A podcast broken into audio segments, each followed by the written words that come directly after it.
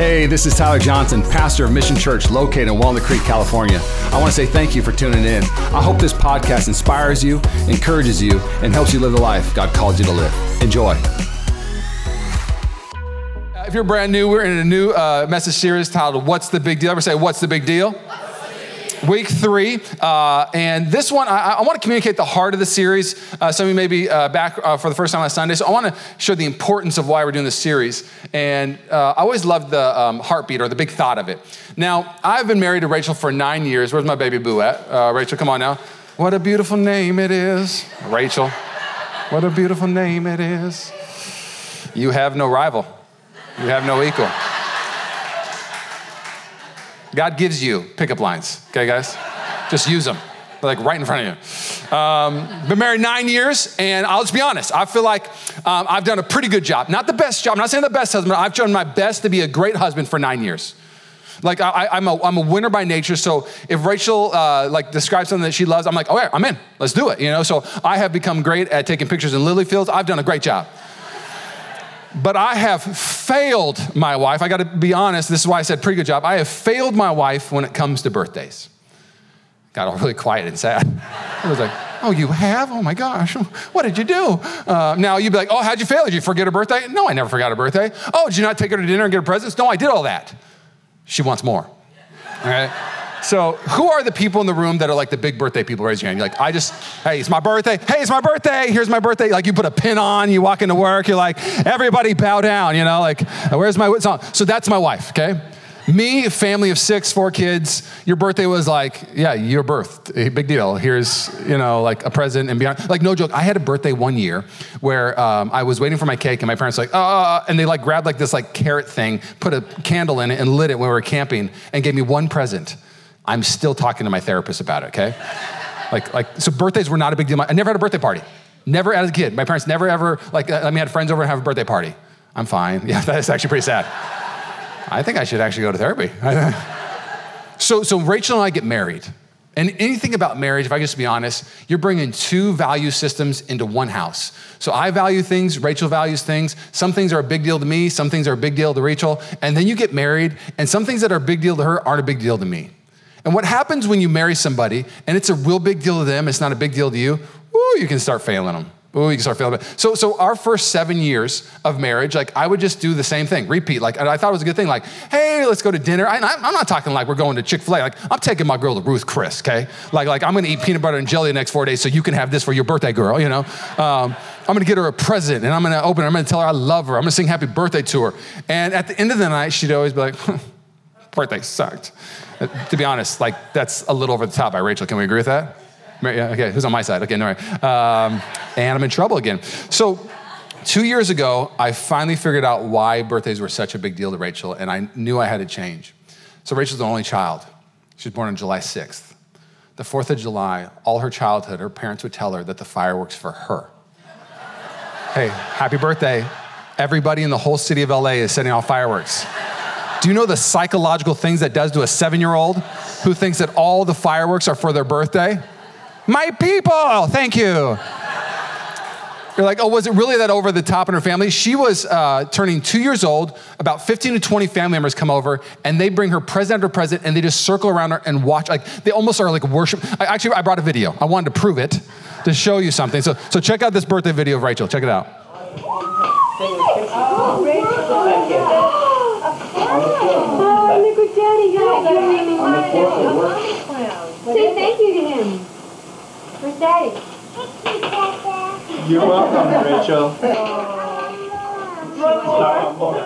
Rachel, what is that? Rachel! Oh, look! Wow! What is it? Unwatched. What is it? Unwatched. Oh! Oh! Rachel, look, we're over this present. Rachel, you're going Hollywood. Rachel, it's Hollywood. Oh, okay. It's Rachel. Oh, to the nail. I want more. I want more. All right, Mom.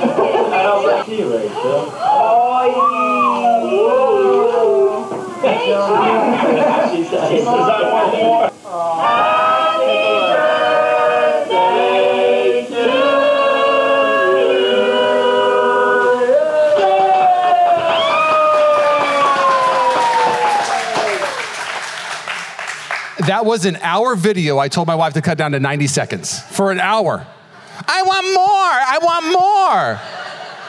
And as I saw that video, it clicked. Like, she just wants more for her birthday. Like, it's a big deal to my wife. And to be honest, it's her birthday. Like, I'm down. I will try better. So I remember the last 2 years, I just recalibrated myself. I said, babe, what do you want to do for the whole day? And so we now actually do a big thing. We start Tahoe for her birthday. So basically our Tahoe trip's for Rachel, and I just get to tag along. And then we go on the Truckee River, and then we go out to lunch, then we go to dinner, and I'm just the whole day celebrating. Leading up to her birthday, we go to a couple of stores. She gets to pick out her favorite thing. She loves Ray-Bans. She always goes and gets a pair of Ray-Bans. And so the last 2 years, I've smashed it. So I'm 2 for 9, but hey, for the rest of our marriage, I want more. I'm always ready. I got one more present, just in case. Oh yeah, one more. I got one more. Here you go. Here's $50, kid. Are you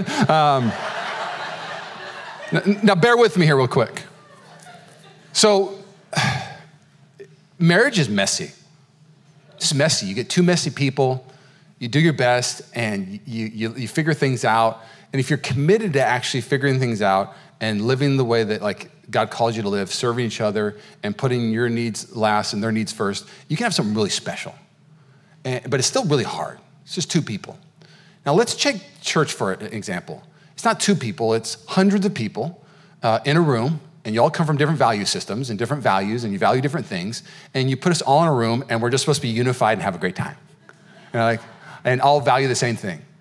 Well, God was so kind that he gave us his word to take your house values, my house values, create a new house and give us new values and say, this is a big deal to me. You may not think loving everybody's a big deal to God, but it's a big deal to God.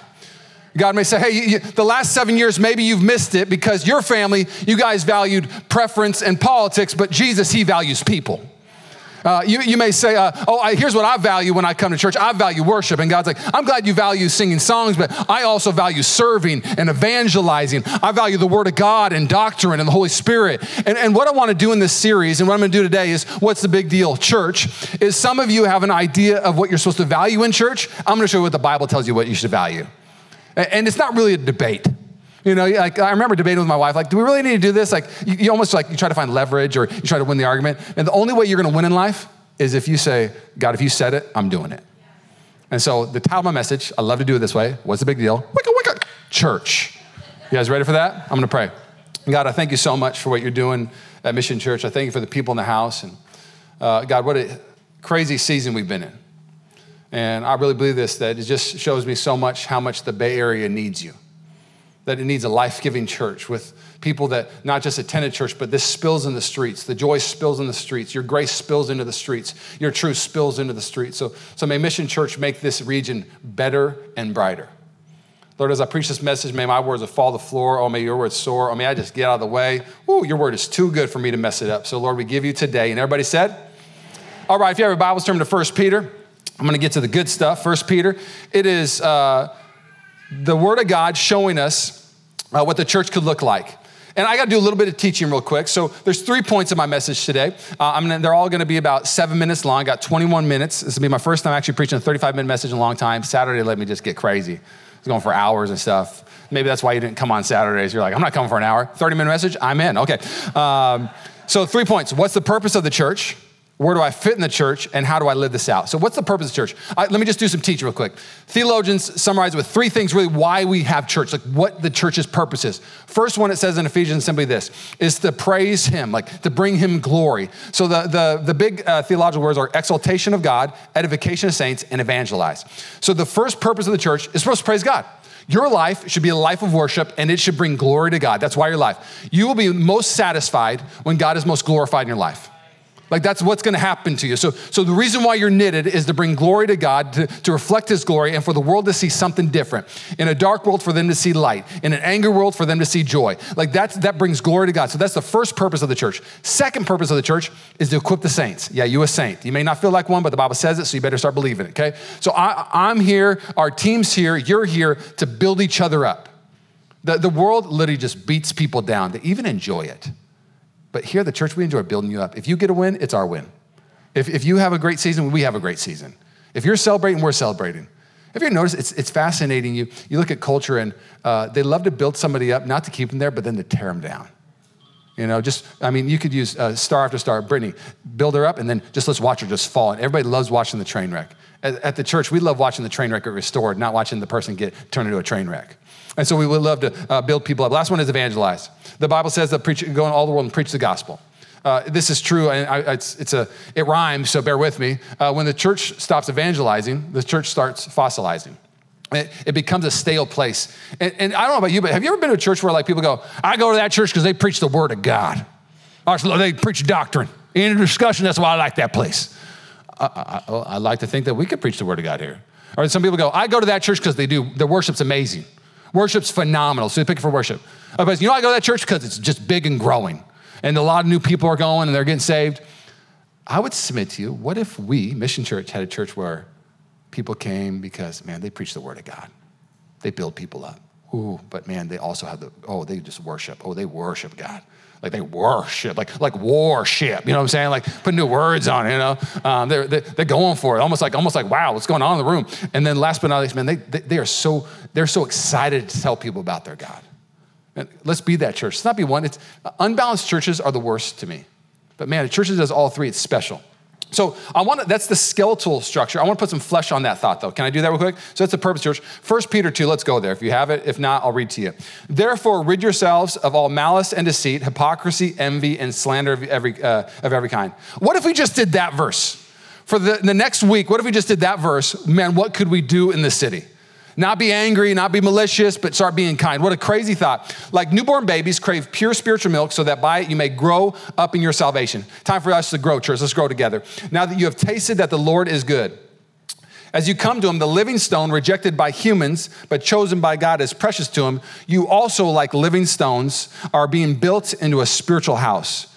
So God's building a new house with new values, and we need to have things in this house be a big deal to all of us. If it's just a big deal to me, we're not going to be a church of impact. It's got to be a big deal to all of us. So he says we're going to be built into a spiritual house to be a holy priesthood, offering spiritual sacrifices acceptable to God through Jesus Christ. Stop. So this would be religion shattering at this moment. So to anybody who has been around for the last few thousand years, they would be going, what did that just say? And to us, we were like, what is that even saying? What's the big deal? Before Jesus died on a cross and rose again and the Holy Spirit fell on the church, the only way that you can encounter God and go into his presence was there would be a temple, a tabernacle. And it was built brick by brick by brick, and you would have to go to a place, walk in, and then if you were a priest, you could actually go to the Holy of Holies and actually really experience his presence. Well, Jesus comes and explodes it. No longer do you need to lay brick by brick to experience God. It's not built by brick anymore. You lay Christian upon Christian, and that's how you experience God. Can I double down on this? Acts 2, the upper room, they go up there. The presence of God falls on the first church service. It's about 100 and some people. The presence of God falls on them, and they are now the temple of God. They're the tabernacle, a Christian upon Christian. What happens when God's presence spills in the room? Does it stop there? They have a nice little hour and a half service. Like, woo, that was good. Let's go get ourselves some Chick-fil-A. Let's go down to True Food. Let's go down to get some sushi. Is that what they do? No. What happens is the presence of God comes into that room and it spills into the streets. They start, speaking in tongues. They start proclaiming the gospel. They start being generous. Like it started here, but then it spilled into there and started making impact because the church is no longer building its people. And the way you experience God is no longer coming to a place. People, Shadelands tomorrow is not going to be a place where people are like, whoa, I walked into Shadelands on Monday and I just experienced the living God. It's just going to be another building in the city. Even church buildings are that. But you get around a bunch of Christians, you're going to experience the living God. Let me put it this way. So then it spills in the streets. And this is what's so amazing about what happens if the church actually becomes the church and spills in the streets. You know anything about Acts. The people this time, you think that like we're really like divided as a nation. We're not even close to the people this time. So the Roman Empire, literally things were so hostile between people. Like we're talking division between races and politics and classes that they literally had to build walls between different types of people. They're called walls of hostility, physical walls. It would be like in Walnut Creek, it'd be like, all right, if you're a Democrat on this side, we're building a wall. It's bad to talk about walls. I know, Donald Trump, bear with me, okay? But we're building a wall, Republicans are on this side, you know, and then so on and so forth. Like, if you believe masks are bad, you're on this side of the wall. You think masks are good, you're on this side of the wall. If you believe this is good, and so they're building wall after wall because people were fighting so much. The Roman Empire, like, we don't want to be breaking up fights all the time. We're sick of all these fights. What do? Let's just build walls and have all the people factioned in all their divisions, and what they think's a big deal, they'll live over here and they'll live over here. But then the church spilled in the streets, and these walls literally started getting torn down physically. And Gentiles and Jews and classes of people, rich and poor, people who never would have been able to sit in the same room, they're in a room together and they're worshiping God and weeping. Because if I could be honest, we may not have those physical walls out there in the region right now, but they're everywhere spiritually. Man, they're everywhere. And the only way that those walls get torn down is through the church spilling the street, the gospel being proclaimed, and the Christian upon Christian actually going out of here realizing you are the church. So that's what the church is and could be. Acts is an amazing thing it shows us. Does that make sense at all? Let's keep going. Goes on to say, but you are a chosen people, a royal priesthood, a holy nation, God's special possession, that you may declare the praises of him who called you out of darkness into his wonderful light. Once you were not a people, but now you are the people of God. Once you had not received mercy, but now you have received mercy. Dear friends, I urge you as foreigners and exiles to abstain from sinful desires which wage war against your soul. Live such good lives among the pagans that though they accuse you of doing wrong, that they may see your good deeds and glorify God on the day he visits us. Now let's be that church. Like today, when you leave today, live a good life. Be kind, be generous. Like, may your good deeds be amazing in front of people that they cannot say your God isn't real. Like, one of the biggest things scripture shows is, man, don't be the reason why people don't believe in Christ. Be the reason why they actually give Christ a shot. And so that's what the church, the definition of the church is. It's not just this skeletal thing. It's a living organism that leaves today and is going to go be places, and people are going to experience church tomorrow. The goal of Mission Church isn't to get people in the church, it's to get the church to the people. And sometimes, if I could be honest, the way that American church has done it, I'm gonna go there. I'm gonna go there. We have created somewhat of this like Pope system where they're like, you come to this house and listen to this one guy preach, and then you'll get saved and experience God. And so now we've created these churches where it all revolves around this moment. This moment is just the beginning of the catalyst of it spilling into all the moments. And you looking at yourself, because if I could be honest, I'm going to steal a point real quick. I'm just going to say it. Martin Luther, the Reformation, there's three things he did when the church was reformed from the Catholic Church. The Catholic Church got really perverted. It got really man-centric. Man had the authority. It became very popish. It was about men having the authority. Their authority was even higher than Scripture. And so they were like taking advantage of people. They weren't building people anymore. They were building their thing. They were using people to build their thing. So you would have to pay for sins, financially. You could pay for future. It was crazy. So Martin Luther starts reading the Bible and sees that is not biblical. So he has three things that he declares, basically. He puts on the doors. It's a little bit longer than that, but I'm going to summarize for you. First one is he declares that Scripture will be the ultimate authority. That Scripture is, boom, nothing over Scripture. So he declares Scripture. And that's okay, I like that one. Second one is faith. That people would have faith that actually God saves them by grace. You cannot save yourself. Something that a lot of Christians don't understand right away is they don't understand grace. All grace is that you can't save yourself. It's a free gift. You can't do all the things you think you can do without Jesus. It's grace. So then there's faith in God, okay? But the third one I thought was interesting, his declaration, is that the word priest would be as common as Christian.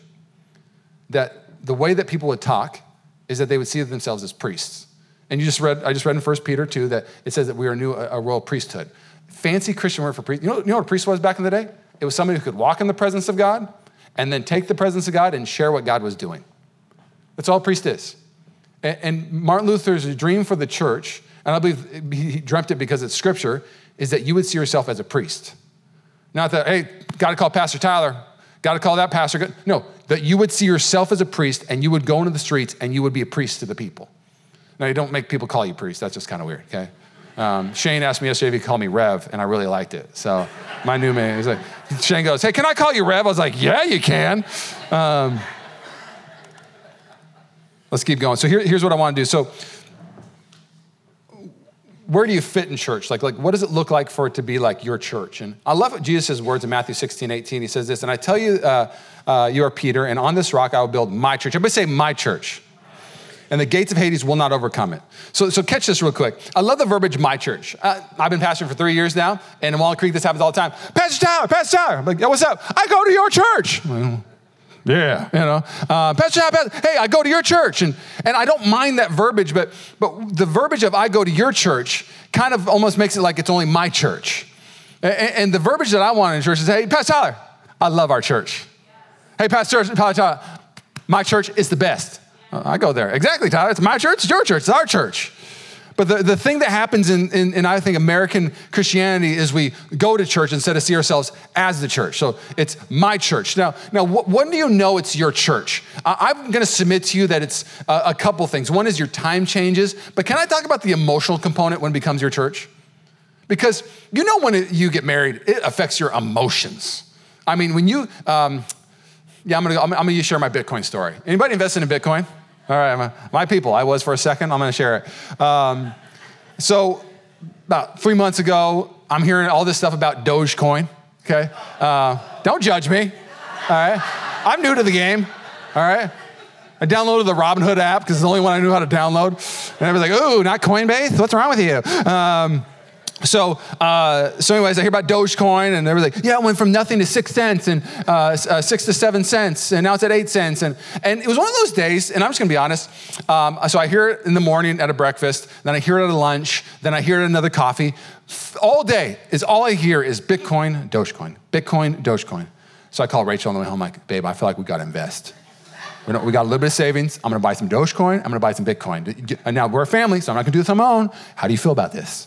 And Rachel's like, now Rachel's an enthusiast, but I mean, I could be like, we should sell our house and invest everything in Bitcoin. She's like, yeah! I mean, that's the way Rachel, like, I've never had Rachel go, no, I gotta pray about that. She's just such a, like, Rachel, let's get on a plane and go to Italy. She's like, yes! Like, that's the way my wife's built. So I call her and she's like, do it, you know, and then I'm more fired up. And so I look at our savings, I'm like, okay. And the way that you invest, you're like, how much am I willing to maybe lose? Because you can't be like that, you know, whatever. So I don't put a ton in there, but I put some of our savings, because just sitting there and, you know, to make money, you gotta use money. I read all this, the quotes, right? Okay, so I invest into Bitcoin and Dogecoin. I go to bed and I wake up the first day and I put on my Robinhood app and Bitcoin had went down like $4,000. And I was like, oh gosh. And then Dogecoin had like went down a little bit. And I was like, Rachel, I don't think we should do it. And Rachel's like, it's the first day, man, relax. I'm like, okay, good point. Call my buddies. And then for a week it went well. And I was like feeling good. I was like, we're gonna be millionaires and it's gonna be amazing and we're gonna take care of people and we're gonna build orphanages. My motives are pure. Okay, why it goes up, just so you know. Okay, all right, I'm just gonna be honest. Like, you always love those people that go to the casino, Lord, if I went on this slot machine, you get half and I get half, sound good? Don't pray those prayers, don't make those deals. That's just weird. So anyways, for about a month, I keep it and it just messes with my emotions for a month. And so Bitcoin goes down and I'm just waiting for it to hit the same number I bought it at so I can break even and get out. So I told Rachel, like, babe, I'm not built for this, all right? This is just, I'm too emotionally invested. It stresses me out. Like, we're just gonna do the normal 401k. We're gonna steward our lives and we're gonna be, vanilla Americans in the sense of we're just gonna have our simple pension and we're gonna live a good life. Kiss goodbye the Tahoe on the water house, the Bitcoin house, okay? And of course the orphanages we're gonna buy with it. Tahoe Hassan, maybe I said Tahoe Hassan, or don't judge me, it's a both and. Let's keep going. So anyways, I finally sell it and I just felt, okay, all good. Like I check it now once in a while. And what was funny is Dogecoin was at 7 cents and it went up to 46 cents. So I would have actually made a lot of money on Dogecoin. I'm kind of sad. Sell it to there. And then Bitcoin did actually go down like more than half, so I feel like I broke even by selling both. But it made me just process like, man, when I was invested in two abstract things just through the internet, I thought about it, I dreamt about it, it affected my emotions. When I woke up, I would talk about it, I was asking advice on it. It's a crazy thing when you get invested in something. It affects the way that you live your life. And if I could be honest, the church is never supposed to have attenders, it's supposed to have investors. You're supposed to have people say, man, I'm invested in the house. This is my house. It's not your church, it's my church. Like if the church goes up, I'm going up. If the church is being attacked, it's being attacked for me. Have you ever had somebody like, you should take it personal when somebody blows up the church? They're blowing you up, okay? Like, this is like, Jesus talks about the church as a bride. If you tell me something about Rachel that isn't kind, I take it personal. It's my wife, okay? Like, your wife, man, she sure is, da-da-da. Who do you think you're talking to right now?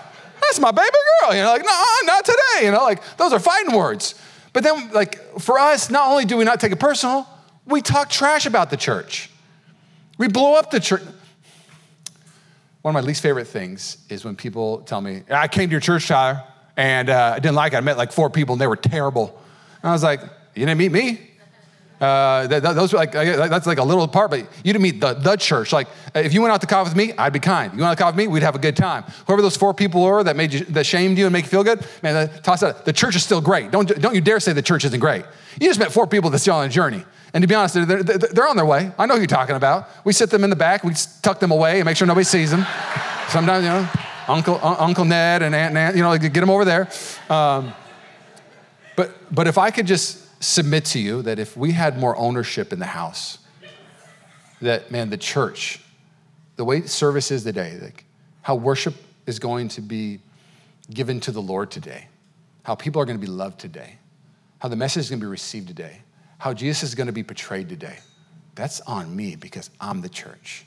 And then when people get saved on a Sunday and the church is growing, you're like, my church is doing something special. My church is changing the world. I'm changing the world. That's what the church should be to you. Now, I have a ton of more points. I'm going to go about 7 more minutes, and they're all my church statements. So my church serves, my church prays. And if I could just be honest, these are all things that this church is going to do. Like, these are all things the church should do. And this is how we live it out, how we live out a church that's going to spill in the streets. Now, when I say my church, really, you should just start saying in your head, I pray, I serve. So the first one is this, is how do we live this out? My church believes in the gospel. My church believes in the gospel. Now, the problem with saying the gospel and the good news is a lot of people feel like they've heard it. Even like I talk to people, like I'll go golf with somebody, or I'll be at a coffee shop, like, yeah, I know the whole Christian thing. It's just not for me. And I'm like, you maybe have an idea of the Christian thing, but you've never heard the gospel. One of my favorite things that happens on a Sunday is I'll preach the gospel, share the goodness of God, the promises of God, and people will come up to me like, I don't think a lot of people know about this, Jesus. I don't think a lot of people know about this message. I'm like, exactly, because it's just so good. And they've heard this weird, a lot of people picture Christianity in the church as this God who is oppressive, that wants to control them and just dominate them. And then the church and the pastors are put there as the fun police to just steal the joy from them. And they're like, yeah, I've heard that message. I'm good. I mean, you've heard the verse, I was glad when they said, let's go to the house of the Lord. A lot of people are like, I was mad when they said, let's go to the house of the Lord. You know what I'm saying? Because the reality is they've only pictured that kind of church. But what if they actually met the church, which is you? I love it. Like, some people are like, I'll never go to church. You at church. I am the church, sucker. Gotcha. You know what I'm saying? Like, this is what happens when you actually realize what Scripture says. And so, reason why it's so important for this house to make the gospel a big deal is my church believes in the gospel because when you actually share the gospel message with somebody, you may be like, oh, they never heard it. Oh, they've already heard it. No, they never heard it from you. They maybe heard an idea of it, but they never heard it. And it's amazing when somebody hears it in the right place at the right time. Their ears are open, their heart is soft. It may be the day they pray in the morning, God, I'll give you one more chance. This is your one day, God. You have no idea if that's the prayer they prayed. And because you're like, I want to share the gospel. Let me share a story with you how powerful the gospel is. Augustus is the emperor of Rome, the first emperor ever. Now, he's one of the most prominent figures in all of history. History shows us he's one of the best leaders ever. He was alive during Jesus' time, and towards the end of his death, AD 14, he wrote a gospel, the Acts of Augustus, the good news. And he sent it out to the four corners of the earth on plates, declaring that he was the Son of God. And so at this moment, he is literally sending out, hey, you should worship me. I am Augustus, the most powerful man. Look what I've done. There is somewhat peace in the world because Rome is dominating everybody. We're the most powerful. And so they would take out the Acts of Augustus and proclaim the good news. And he has the most powerful military to share that message, to deliver that message. And at the same time, there is this, we read this last week, ordinary group of people. The Greek word is idiots. Literally, the idiocy is what they said. These ordinary people write this book called the Acts of the Church, the Acts of the Apostles, and it's proclaiming the good news throughout all of the chapters, basically how good God is. Now, let's go back to Bitcoin real quick.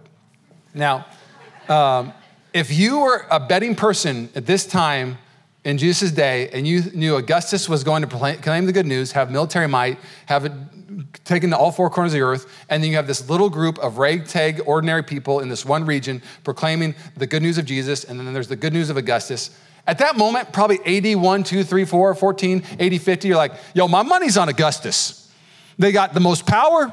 He is like the most famous. He's got everything the world would need to advance the message. Well, if you know anything, I love what Paul says throughout. I was going to read it. It's in Timothy. If you have a Bible, just read it later. It's 2 Timothy 8:10. But Paul says, you know, remember this. He's always in prison. He's like, I'm in prison again. And he always had this theme. And because I preach this good news, I'm suffering and have been chained like a criminal, but the word of God cannot be chained. I wonder if Paul really understood how unchained the gospel was. If he could come today to Walnut Creek and see Mission Church and be like, man, we were in this one little region and now it's in the whole world.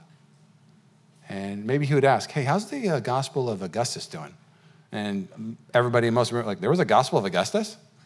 It's not around. Can I submit to you something real quick? Do not let the one sentence of your life in history to determine the power of the gospel. Do you know 100 years ago, they said the church would decline and be done because of technology advancing and science advancing? 100 years ago, they said, you know what? Finally, we're going to have technology. Science is advancing at a rapid rate. The church, the gospel, it's going to be done. Well, 100 years later, actually, there is religion has grown. Christianity has grown. It hasn't declined as much as you think it's declined. In the world, it has exploded. You know what technology gave us? It didn't stop the church. Technology gave us the poop emoji, okay? It gave us TikTok. It didn't stop the church. Like, that's what technology did. But over and over again, even now in the Bay Area, this little chapter, like, oh, is the church going to do anything? Oh, the pandemic. Oh, people are going to church and not attending church in record numbers. It's the lowest it's ever been. Oh, is the church going to survive? Yeah, the church is going to be just fine because my church believes in the power of the gospel. We believe in it. We believe that God's still alive, that the Bay Area can still be reached. Man, do you believe that with me? You guys already clapped. I'm sorry. I should have. Hello, Tyler, we clapped. It's a universal sign of I agree. I love what Charles Burton said. The gospel is like a caged lion. It does not need to be defended. It simply needs to be let out of its cage. Come on now. I love this by N.T. Wright. But many people today assume that Christianity is one or more of these things, a religion, a moral system, a philosophy. In other words, they assume that Christianity is about advice, but it wasn't. You don't want to know why they think it's advice? If you're a Christian, stop giving people advice all the time on how they should live their life. You're great at advice, but you're terrible at the good news message. Share the gospel and stop sharing advice. Does that sound good? Just share your junk and what Jesus has done in your life. That's the gospel. Hey, you probably shouldn't do that. Yeah, you shouldn't read that. You shouldn't watch that. Who wants that? Okay, let's go on. Sorry. But it wasn't and it isn't. Christianity is simply good news. It is the news that something has happened and as a result, which the world is a different place. This is what happened. And because of that, I'm now different. It's like having a kid, like your life's never the same. Like it's going to change your life. I'm going to go a couple more. I got about 8 more minutes. And these ones will be quick. They're kind of, today is a teaching, a preaching, and a little bit of a vision thing. Another one is my church prays. My church prays. Everybody say praise.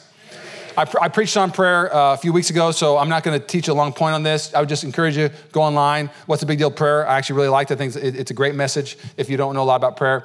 But 1 Thessalonians 5:16 says this, rejoice always. Verse 17, pray continually. So one of the things that we're going to do as a church is now that we are back at Sundays, we have a Mission Headquarters is what we're calling it, right across the street. It's about 11,000 square feet. We have a big office space. We're building a sanctuary in there for prayer nights, worship nights, youth nights, team nights, literally right across this corner right here, Mission Headquarters. You know why I know why it's called Headquarters? Because Headquarters changed the world. You know what I'm saying? Mission office space just isn't that sexy. You know what I'm saying? But Mission Headquarters, like, whoa, we're going to Headquarters. All right, yeah. Start wearing like army gear. So Mission Headquarters, we just moved in on Thursday. The sanctuary part will be done in a little bit. We're not allowed to have Sunday services. We're not permitted, but we can do everything else. So here's a handful of things we're gonna do as a church together. So every Sunday, just give you a heads up, at 8:15, we pray for service because we're praying always, we pray first. We have this pray first mentality here. It's the principle first. Genesis to Revelation, the church is supposed to make God first, not because he's like, do it or else. It's the way we're supposed to live life. It's the most fulfilling. It is the most honoring. It's the way we're supposed to live. So we're going to pray first before service. On Mondays from 9:30 to 10:30 at Mission Headquarters, starting August 15th, we're going to pray and worship at the offices. Anybody's invited. We're going to put on the website if you want to come. Basically, we'll have a little bit of worship. We're going to pray together, and at the very end, we're going to do some devos together. And the first hour of our work week, we're going to give to God and say, God, we're praying first. You get first from us. Now, if you can't make it, we're just going to ask you just on Mondays, wherever you're at, just pray first. Pray first with it because my church prays. We pray. Another thing we're going to do is the first Wednesday of every month, we're going to have a prayer and worship night at Mission Headquarters. So September 1st will be our first prayer and worship night. We're just going to chase after God. We're calling it first night. God, you get our first. There's just something about us being calibrated and realizing, God, I take myself way too seriously. My calendar, I think, is really impressive. But God, your word shows me that this is what I'm supposed to take seriously. That if I put you first, that if I worship, if I pray, if you want to get the work done in this region, prayer is where the work gets done. So we're going to pray first together. We're going to pray all the time. So that's just a handful of things in our calendar we're going to do together. Does that sound good? So my church prays. Next one is my church. My church is rich in mercy and grace. This is a big one for me. I made about 8 of them. I'm not going to be able to share all of them today, but my church is rich, is full of mercy and grace. Colossians 3:13 says this, make an allowance for each other's faults and forgive anyone who offends you. Remember the Lord forgave you, so you must forgive others. That's another one. Like, what if we just did that as a church? How great would it be? Like, we made an allowance. We were gracious. We forgave people. There's this. There's verses and verses. Ephesians 2 talks about how we were dead and we were disobedient in our sins. And I love this in verse 4. It says, but God so rich in mercy that he loved us so much that he basically redeemed us from everything and gave us this new identity. So Jesus is but rich in mercy. So you were dipped in debt, but God rich in mercy redeemed you. So my church, we rich in mercy and grace. And if I could just be honest, right now, the culture of our world, they're not very gracious and very merciful.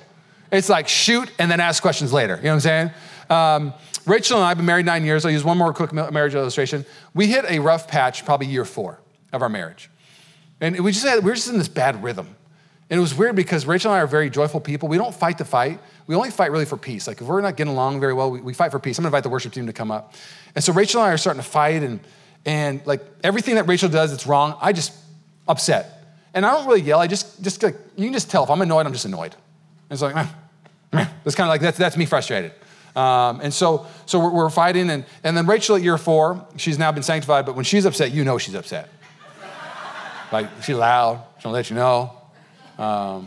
It's intense. Okay. She's Italian. So like, I mean, it's like the only, I remember like year 4, it's the only time I ever like stormed out of her house. I remember like we were fighting. I was like, I'm going to Starbucks. And I remember like leaving and it was like 8:00 and I go to Starbucks and I sit down and they're like, sir, we're closing in 1 minute. I was like, not cool Starbucks. I'm in a fight with my wife and I was being dramatic. I wanted to be here for a little bit and now you're closed. I remember coming home and Rachel's like, why are you back so early? You know? And I was like, Starbucks is closed, you know? And we sat there, and I remember us just sitting there. I remember sitting on the couch, and Rachel was standing, and we were talking. I said, man, we've just been fighting a lot. You know, like, this isn't us. Like, what's going on? Like, what's happened? And I had just been in my Bible reading my word of God and praying for our family. And I came across this verse, and it struck me. I was like, I have no allowance for Rachel to make a mistake in our family right now. Zero allowance.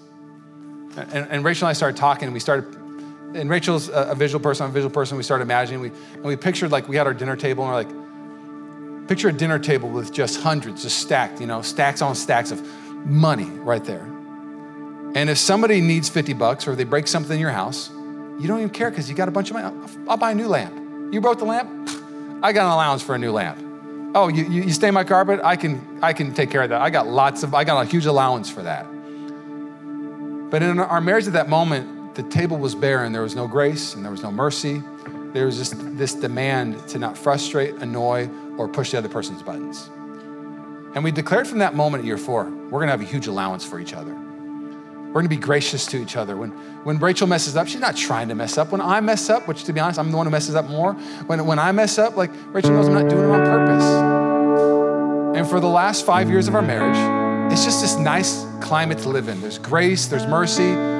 Like right when the person, like we learned intention, impact. My intention was not to do that. I know the impact was that, but babe, that wasn't my intention. I'm sorry. So we're quick to say sorry. Rachel was terrible at sorry. Who's terrible at sorry in the house? Get better. I'm telling you, you'll win people over. Sorry, it's not a weakness. We're better at saying sorry. And I just think about the church, and I think about culture right now. And we're in a rough patch right now, church. Because the church is not rich in mercy and grace right now. We have no allowance for people to have a different political belief. We have no allowance for somebody post something on the internet that we don't like. We have no allowance for the pastor saying this or responding this way. We have no allowance for something being canceled, or we can't do it this way.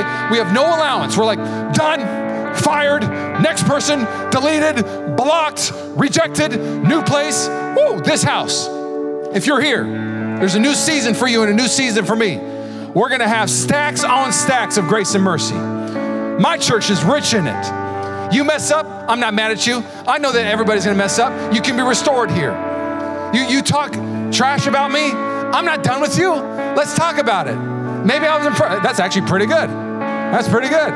If you're mad, if I offend you, oh, please give me an allowance.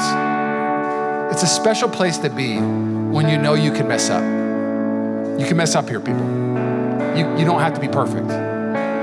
If I shared my list of mess ups with you, we would have another hour service. But we got time for that. I have a handful more points I wish I could share. I'll share a little bit more next week. But today, I just want you to leave with this thought. You're not going to church anymore. You are the church. That when you live here today, man, grace and mercy is going to spill over. The gospel's still alive and active.